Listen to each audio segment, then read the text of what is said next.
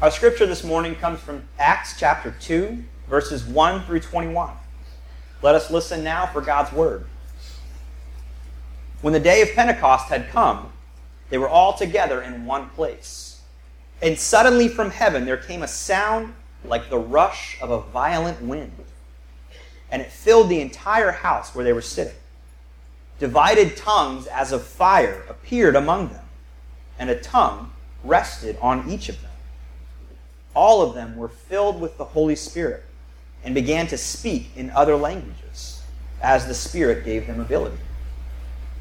Now there were devout Jews from every nation under heaven living in Jerusalem. And at this sound the crowd gathered and was bewildered, because each one heard them speaking in the native language of each. Amazed and astonished, they asked, Are not all these who are speaking Galileans? How is it that we hear, each of us, in our own native language? Parthians, Medes, Elamites, residents of Mesopotamia, Judea and Cappadocia, Pontus and Asia, Asia Phrygia and Pamphylia, Egypt, and all parts of Libya belonging to Cyrene, and visitors from Rome, both Jews and proselytes, Cretans and Arabs, in our own languages. We hear them speaking about God's deeds of power. All were amazed and perplexed, saying to one another, What does this mean? And others sneered and said, They are filled with new wine. But Peter, standing with the eleven, raised his voice and addressed them Men of Judea and all who live in Jerusalem, let this be known to you, and listen to what I say. Indeed, these are not drunk, as you suppose, for it is only nine o'clock in the morning. No, this is what was spoken through the prophet Joel. In the last days it will be, God declares, that I will pour my spirit upon all flesh. And your sons and your daughters shall prophesy, and your young men shall see visions, and your old men shall dream dreams. Even upon my slaves, both men and women, in those days I will pour my spirit, and they shall prophesy. And I will show portents in the heaven above, and signs on the earth below blood and fire and smoky mist. The sun shall be turned to darkness, and the moon to blood, before the coming of the Lord's great and glorious day. And all who call upon the name of the Lord shall be saved. This is the word of the Lord. Pentecost is kind of a strange day for Presbyterians, I think. It, it might sound a bit strange, but go with me here. I, I think for Presbyterians, Pentecost is a bit like being back at a middle school dance. We all show up full of excitement, you know, dressed for the occasion, a lot of people wearing red. It's the one day I get to bust out my red stole, and it's all very exciting. You know, and, and we but we get we get here, we get to the to the dance, to the big show, and we realize that we don't exactly know what to do with ourselves though. Right? Like we may try to feel the rhythm a little bit when we think no one's looking but we don't exactly know how to do the moves. We've seen others do it, and maybe we try to imitate that a little bit. But truth be told, for us, when it comes to the Holy Spirit, we can get a bit awkward and uncomfortable, right? Because for many of us, the idea of Pentecost and talking at length about the Spirit can conjure up for us images of people shouting wildly, speaking in tongues, and being slain in the Spirit, and all that kind of stuff. And if there's one thing I know about Presbyterians, it's that we're not going to do any of that, right? I mean, there's there's just no way. That's not that's not how we roll. And for most of us, the Holy Spirit is a bit of a mystery in that way. We're not quite sure what to think about the Spirit because you know we've seen the people who talk a lot about the Holy Spirit, and they're just a little bit different, right? Not not in a bad way. There's nothing wrong with that, but but they're different or perhaps we're different. They're, they're a bit unpredictable, sometimes even a little bit wild, you know, not decent and in good order like we do things around here. And indeed, when, when we read the text from Acts about the first Pentecost, we see that the Spirit itself is a little bit unpredictable and even a bit wild. The scene picks up right after the ascension of Christ, after the 11 disciples have just found their 12th member. They've become whole again. They're ready to continue the mission that Christ gave them. But they don't seem to know exactly where to begin. As chapter 2 opens, they're all gathered together in a house. Luke doesn't give us any indication about what they're intending to do or you know, what, what their plans are. But whatever it is, whatever they're planning, they're immediately interrupted by the sound of a violent wind that fills the entire house. It's interesting that the word that is used here for violent to, to describe the wind, the violent wind, it's the same word that's used in the Greek Old Testament in the story of the Exodus to describe the wind that parts the Red Sea so that the Israelites can cross on dry land.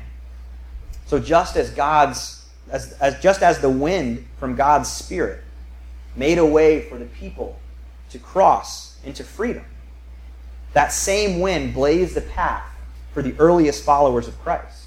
And that very same wind continues to make a way forward for the church today.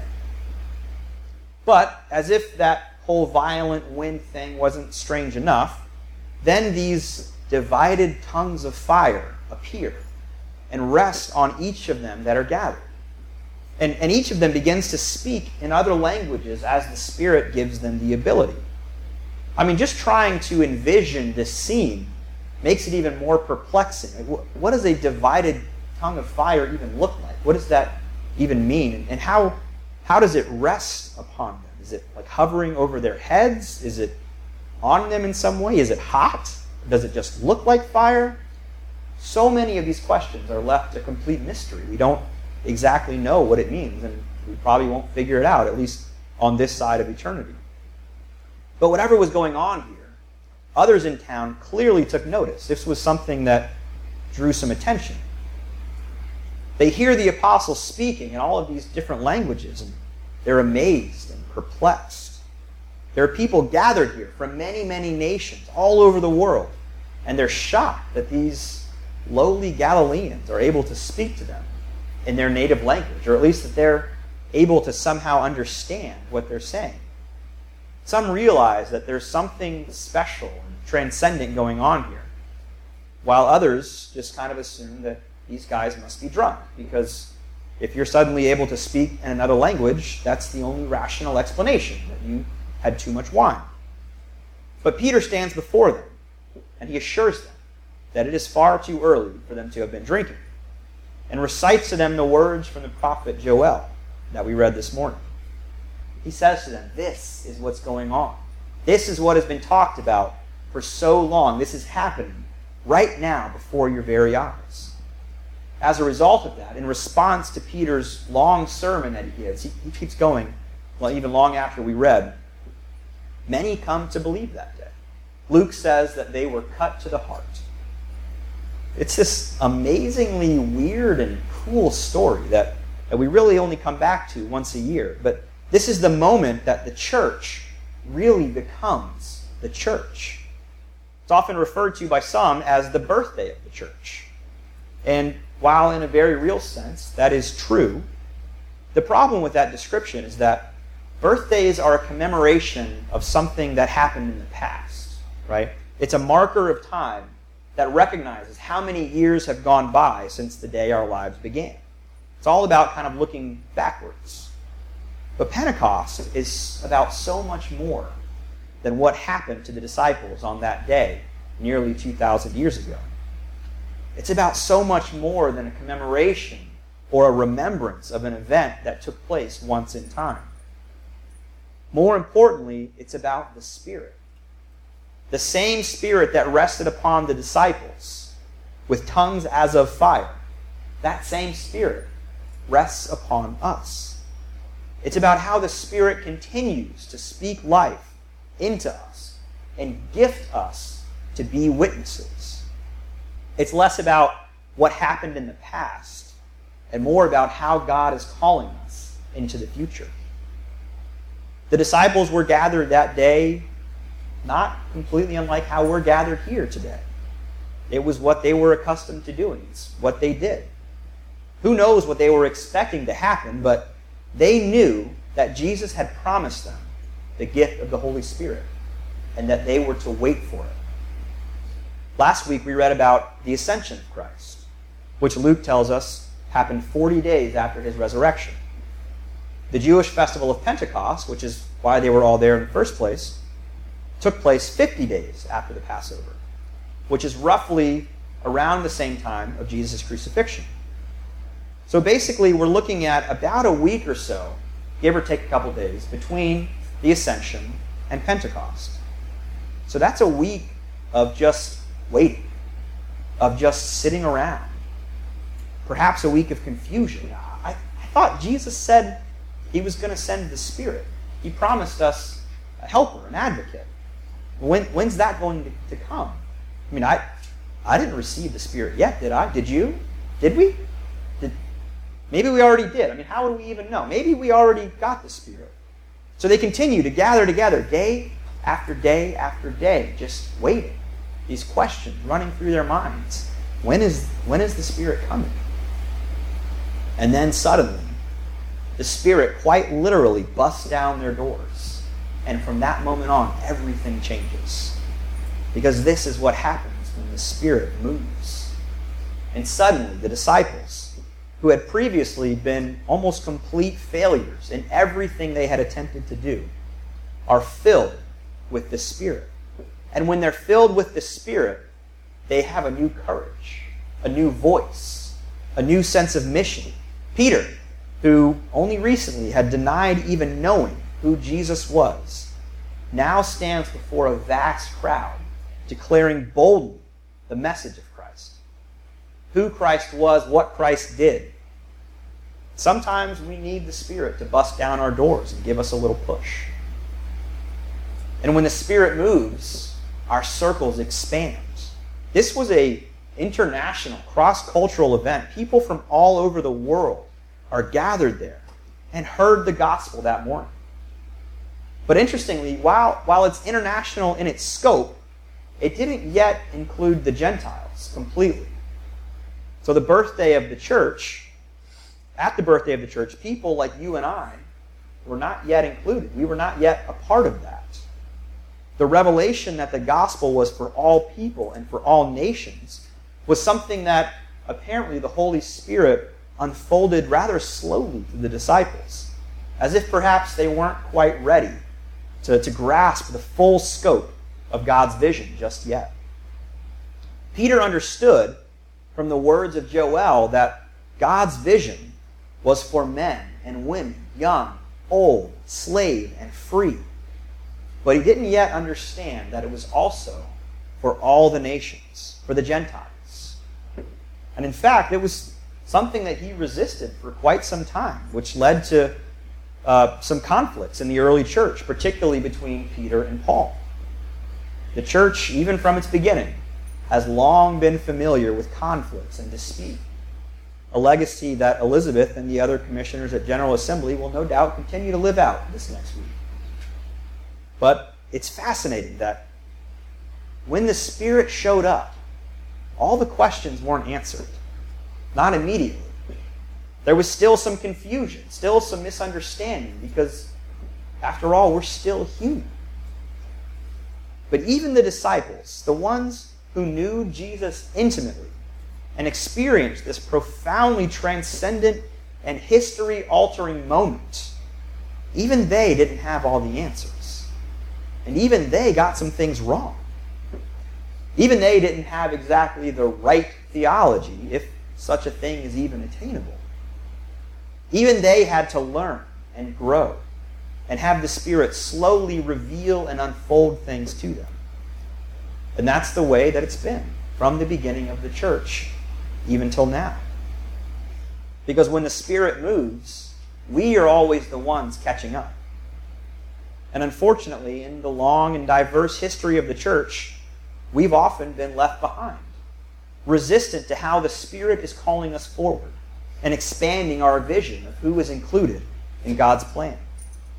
Peter had to learn that God shows no partiality and that the gospel is for all nations. We know well that here in America we had to learn that Paul meant it when he said, There is no longer slave nor free, for all are one in Christ Jesus. And the importance of the phrase that all men are created equal in our founding documents. In our denomination, and many others as well, we've had to learn that women are just as equipped for ministry as men. And again, we hear Paul echo there is no longer male nor female. These are lessons we learn slowly over many, many years. Lessons we're still learning, in fact. But this is how the Spirit moves. And this is what happens when the Spirit moves. Sometimes it might feel like a violent wind that bursts open the doors and, and fills the entire room, calling us out to proclaim the good news of Jesus Christ in the streets. But sometimes it's, it's softer, it's slower, it's more subtle, it's a gradual unfolding. So it's up to us to pay attention and listen. How is the Spirit calling us today? What is the Spirit revealing in our midst? How is God expanding our vision to include people we never thought the gospel could be intended for? One of the things that I find so interesting about the way our liturgical calendar is set up is that immediately after Pentecost, this day of excitement and chaos, we, we then have uh, Trinity Sunday, which is next week. And then right after that, we move into what is easily the most exciting time of the liturgical year. It's called ordinary time. Thrilling, right? You're all excited about it. Now, when, when we hear ordinary, of course, we think of things like, well, normal, commonplace, or maybe even dull, boring, right? It's, it's not exactly exciting. Now, of course, that's not what it's supposed to mean, but the connotation remains. But having Pentecost right before we move into ordinary time ought to remind us that Pentecost is not something we experience once a year, we remember, and then move on from. Though that's perhaps what we frozen chosen might prefer. Rather, Pentecost sends us forward so that we can begin to see and experience the Spirit in the ordinary, in the mundane, in the everyday. So while there's nothing wrong with calling it ordinary time, I'd, I'd like to maybe reframe it for us this year. Let's instead reimagine it and envision it as the season of the Spirit. Let's be intentional, pay careful attention to how the Spirit might be speaking to us over these next couple of months.